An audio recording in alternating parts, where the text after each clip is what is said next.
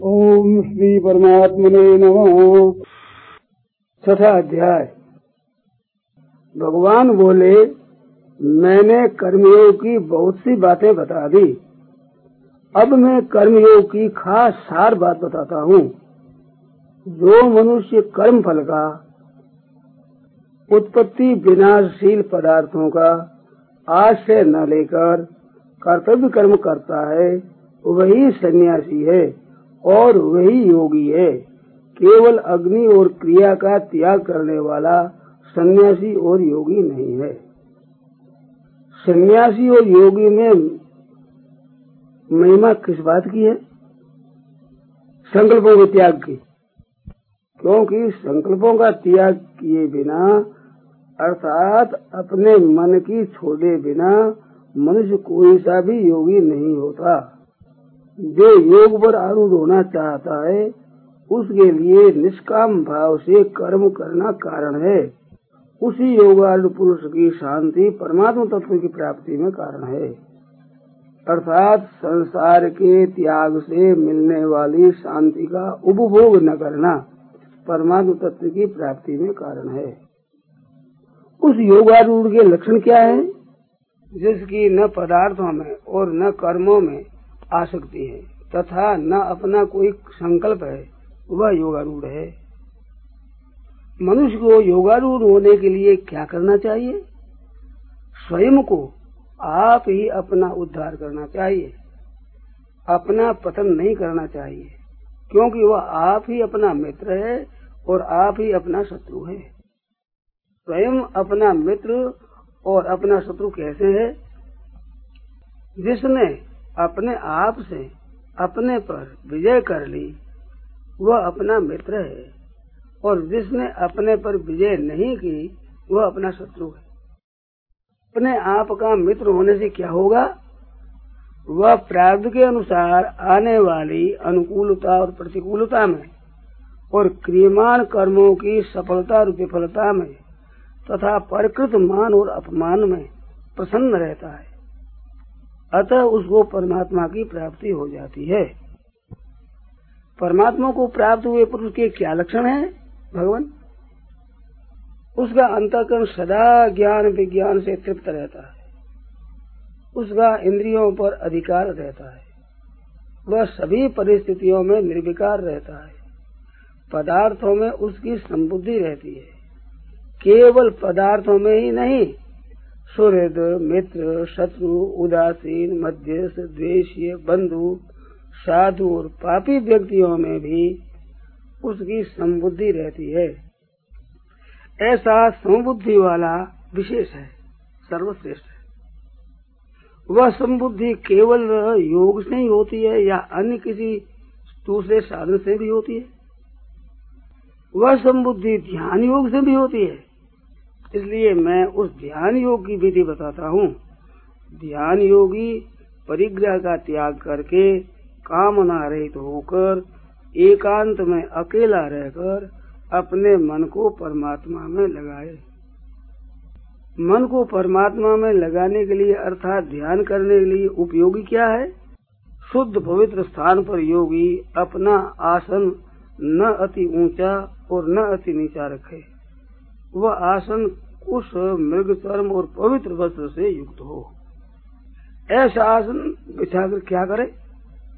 उस आसन पर बैठकर मन और इंद्रियों की क्रियाओं को वश में करके अंतकरण की शुद्धि के लिए ध्यान योग का अभ्यास करे। उस आसन पर कैसे बैठे? शरीर, ग्रीवा और मस्तक को एक सूत में अतल करके इधर उधर न देखकर केवल नासिका के अग्रभाग को देखते हुए बैठ जाए। ऐसे आसन से भी किस भाव से बैठना चाहिए? भय रहित प्रशांत अंतकरण वाला योगी ब्रह्मचर्य व्रत का पालन करता हुआ मन को संसार से हटाकर मेरे में लगाता हुआ मेरे परायण होकर बैठे। इसका फल क्या होगा? इस प्रकार ध्यान योग का अभ्यास करते हुए, बस में किए हुए मन वाले योगी को मेरे में रहने वाली निर्वाण परमा शांति की प्राप्ति हो जाती है। पूर्वोक्त प्रकार से ध्यान करने वाले तो कई होते हैं, पर उन सबका ध्यान योग सिद्ध क्यों नहीं होता? अत्यंत खाने वाले का और बिल्कुल न खाने वाले का तथा अधिक सोने वाले का और बिल्कुल न सोने वाले का योग सिद्ध नहीं होता। तो फिर योग किसका सिद्ध होता है? जिसका आहार विहार यथोचित है। जिसकी कर्मों में चेष्टा यथोचित है। और जिसका सोना जागना भी यथोचित है, उसके द्वारा दुखों का नाश करने वाला योग सिद्ध होता है। दुखों का नाश करने वाला योग सिद्ध कब होता है? जिस काल में संयत किया हुआ मन अपने स्वरूप में ही स्थित रहता है और स्वयं संपूर्ण पदार्थों से विमुख हो जाता है। अर्थात जब अपने लिए किसी पदार्थ की किंचित मात्र भी आवश्यकता नहीं समझता, तब वह योगी कहलाता है। अर्थात उसका योग सिद्ध हो जाता है। योगी के उस विनियत चित्त की क्या अवस्था होती है? जैसे स्पंदन रहित वायु के स्थान में रखे हुए दीपक की लो, हिलती डुलती नहीं। ऐसे ही योगी के स्थिर चित्त की अवस्था हो जाती है। चित्त की ऐसी स्थिति होने पर क्या होता है? योग के अभ्यास से निरुद्ध हुआ चित्त उपराम हो जाता है। दुखों का नाश करने वाला योग सिद्ध कब होता है? जिस काल में संयत किया हुआ मन अपने स्वरूप में ही स्थित रहता है और स्वयं संपूर्ण पदार्थों से विमुख हो जाता है। अर्थात जब अपने लिए किसी पदार्थ की किंचित मात्र भी आवश्यकता नहीं समझता, तब वह योगी कहलाता है, अर्थात उसका योग सिद्ध हो जाता है। योगी के उस विनियत चित्त की क्या अवस्था होती है? जैसे स्पंदन रहित वायु के स्थान में रखे हुए दीपक की लो हिलती डुलती नहीं। ऐसे ही योगी के स्थिर चित्त की अवस्था हो जाती है। चित्त की ऐसी स्थिति होने पर क्या होता है? योग के अभ्यास से निरुद्ध हुआ चित्त उपराम हो जाता है। तो योगी अपने आप को अपने आप में देखता हुआ, अपने आप में ही संतुष्ट हो जाता है। ऐसे योग को क्या मिलता है? सात्विक राजस और तामस सुख से विलक्षण आत्यंतिक सुख मिलता है। फिर वह अपने स्वरूप से कभी विचलित नहीं होता। वह किस कारण से विचलित नहीं होता? वह जिस स्थिति में स्थित है, उसमें सुख की तो कमी नहीं रहती। और दुख वहाँ पहुँचता ही नहीं, इसलिए विचलित नहीं होता। ऐसे सुख को प्राप्त करने के लिए क्या करना चाहिए? जिसमें दुखों के संयोग का ही वियोग है, ऐसे योग को न उगताए हुए चित्त से प्राप्त करना चाहिए। अपने स्वरूप के ध्यान से जिस योग अर्थात साध्य रूप समता की प्राप्ति होती है, उसकी प्राप्ति का और भी कोई उपाय है? हाँ निर्गुण निराकार का ध्यान है। संकल्प से उत्पन्न होने वाली संपूर्ण कामनाओं का त्याग करके और मन से इंद्रिय समूह को बस में करके धीरे धीरे संसार से उपराम हो जाए और सब जगह परिपूर्ण परमात्मा में स्थित होकर कुछ भी चिंतन न करे। अगर चिंतन हो जाए तो अभ्यास करे।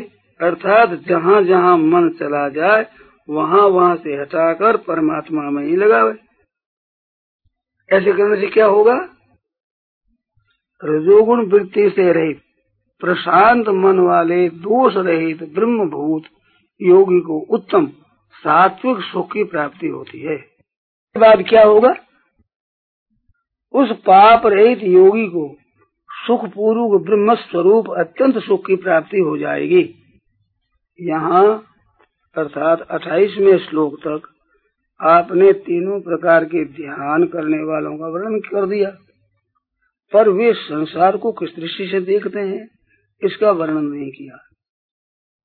अब मैं ये पूछना चाहता हूँ कि अपने स्वरूप का ध्यान करने वाला संसार को किस दृष्टि से देखता है? वह संपूर्ण प्राणियों में अपने आप को और संपूर्ण प्राणियों को अपने में देखता है। इसलिए वह समदर्शी होता है। जो आपके सगुण स्वरूप का ध्यान करता है, वह इस संसार को किस दृष्टि से देखता है? वह सब में मेरे को देखता है और सबको मेरे में देखता है। इसलिए उसके सामने मैं अदृश्य नहीं होता और वह मेरे सामने अदृश्य नहीं होता। आप और वह योगी दोनों आपस में अदृश्य क्यों नहीं होते? वह संपूर्ण प्राणियों में स्थित मेरे साथ एक होकर मेरा भजन करता है। इसलिए वह नित्य निरंतर मेरे में ही रहता है। फिर हम दोनों एक दूसरे के लिए अदृश्य कैसे हो सकते हैं? नहीं हो सकते। जो निर्गुण निराकार का ध्यान करता है, वह इस संसार को कैसे देखता है? जैसे अज्ञानी पुरुष अपने शरीर के अवयवों में तथा उनके सुख दुख में अपने को एक रूप देखता है, ऐसे ही वह अपने शरीर की उपमा से सब जगह अपने को समान देखता है और सुख को अथवा दुख को भी समान देखता है। इसलिए वह योगी सर्वश्रेष्ठ माना गया है। अर्जुन बोले अभी तक आपने समता की प्राप्ति का साधन जो ध्यान योग है, उसका वर्णन किया, पर मैं तो मन की चंचलता के कारण उस ध्यान योग में स्थिर स्थिति नहीं देखता हूँ, क्योंकि मन बड़ा ही चंचल, प्रमथनशील, बलवान और जिद्दी है। उसका निग्रह करना तो मैं वायु को निग्रह करने की तरह कठिन मानता हूँ। भगवान बोले बहुत ठीक बात है, सच्ची बात है। मन तो ऐसा ही है, पर अभ्यास और वैराग्य से उसका निग्रह किया जाता है। फिर भी भैया, इसमें एक बात और है। वास्तव में ध्यान योग की प्राप्ति में मन की चंचलता कारण नहीं, किंतु मन और इंद्रियों का असंयम, अर्थात बस में न होना ही कारण है। इसलिए जिसका मन और इंद्रिया बस में नहीं है, उसके द्वारा ध्यान योग को प्राप्त करना कठिन है, और जिसका मन और इंद्रिया बस में है, उसके द्वारा ध्यान योग प्राप्त किया जा सकता है। अर्जुन बोले, महाराज, जिस शिथिल प्रयत्न वाले साधक की अंत काल में साधन में स्थिति नहीं रही, ऐसे साधक की क्या गति होती है? क्या वह संसार के आश्रय से रहित और परमात्मा की प्राप्ति के मार्ग में मोहित उभय भ्रष्ट साधक छिन्न भिन्न बादल की तरह नष्ट तो नहीं हो जाता है? हे भगवान ये मेरा संशय, अर्थात संदेह है। मेरे इस संशय को आप ही मिटा सकते हैं। इसको आपके सिवाय दूसरा कोई मिटा ही नहीं सकता। भगवान बोले भैया, उसका न तो इस लोक में और न परलोक में ही पतन होता है।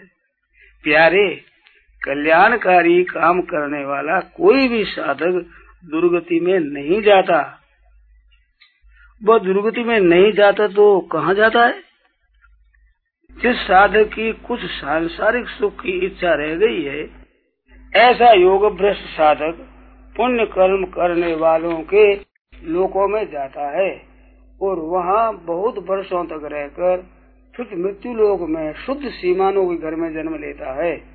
तथा जिसकी सांसारिक सुख की इच्छा नहीं है और अंत समय में किसी विशेष कारण से योग भ्रष्ट हो जाता है, वह सीधे अर्थात स्वर्ग आदि लोकों में न जाकर तत्व की योगियों के कुल में जन्म लेता है।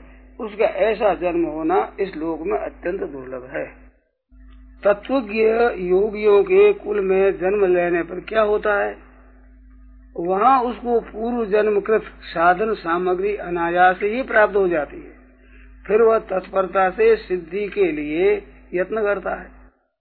आपने योगियों के कुल में जन्म लेने वाले की बात तो बता दी, पर सीमानों के घर में जन्म लेने वाले का क्या होता है? भोगों के परवश होते हुए भी पूर्वाभ्यास के कारण वह भी परमात्मा प्राप्ति के मार्ग में खिंच जाता है। क्यों खिंच जाता है? जब योग का जिज्ञासु भी वेदों में कहे हुए सकाम कर्मों का अतिक्रमण कर जाता है, फिर वह तो योग भ्रष्ट है, योग में लगा हुआ है, उसका तो कहना ही क्या है? साधन में खिंच जाने पर क्या होता है? वह बड़ी तेज़ी से साधन में लग जाता है। और संपूर्ण पापों से रहित होकर अनेक जन्मों से सिद्ध हुआ हुआ साधक परम गति परमात्मा को प्राप्त हो जाता है। जो योगी परम गति को प्राप्त हो जाता है उसकी क्या महिमा है? वह योगी सकाम तपस्वी ज्ञानी और कर्मियों से भी श्रेष्ठ है, इसलिए तुम भी योगी हो जाओ। योगियों में भी कोई श्रेष्ठ है? हाँ जो मेरे में तल्लीन हुए अंतकरण से श्रद्धा प्रेम पूर्व मेरा भजन करता है वह मेरा भक्त संपूर्ण योगियों में श्रेष्ठ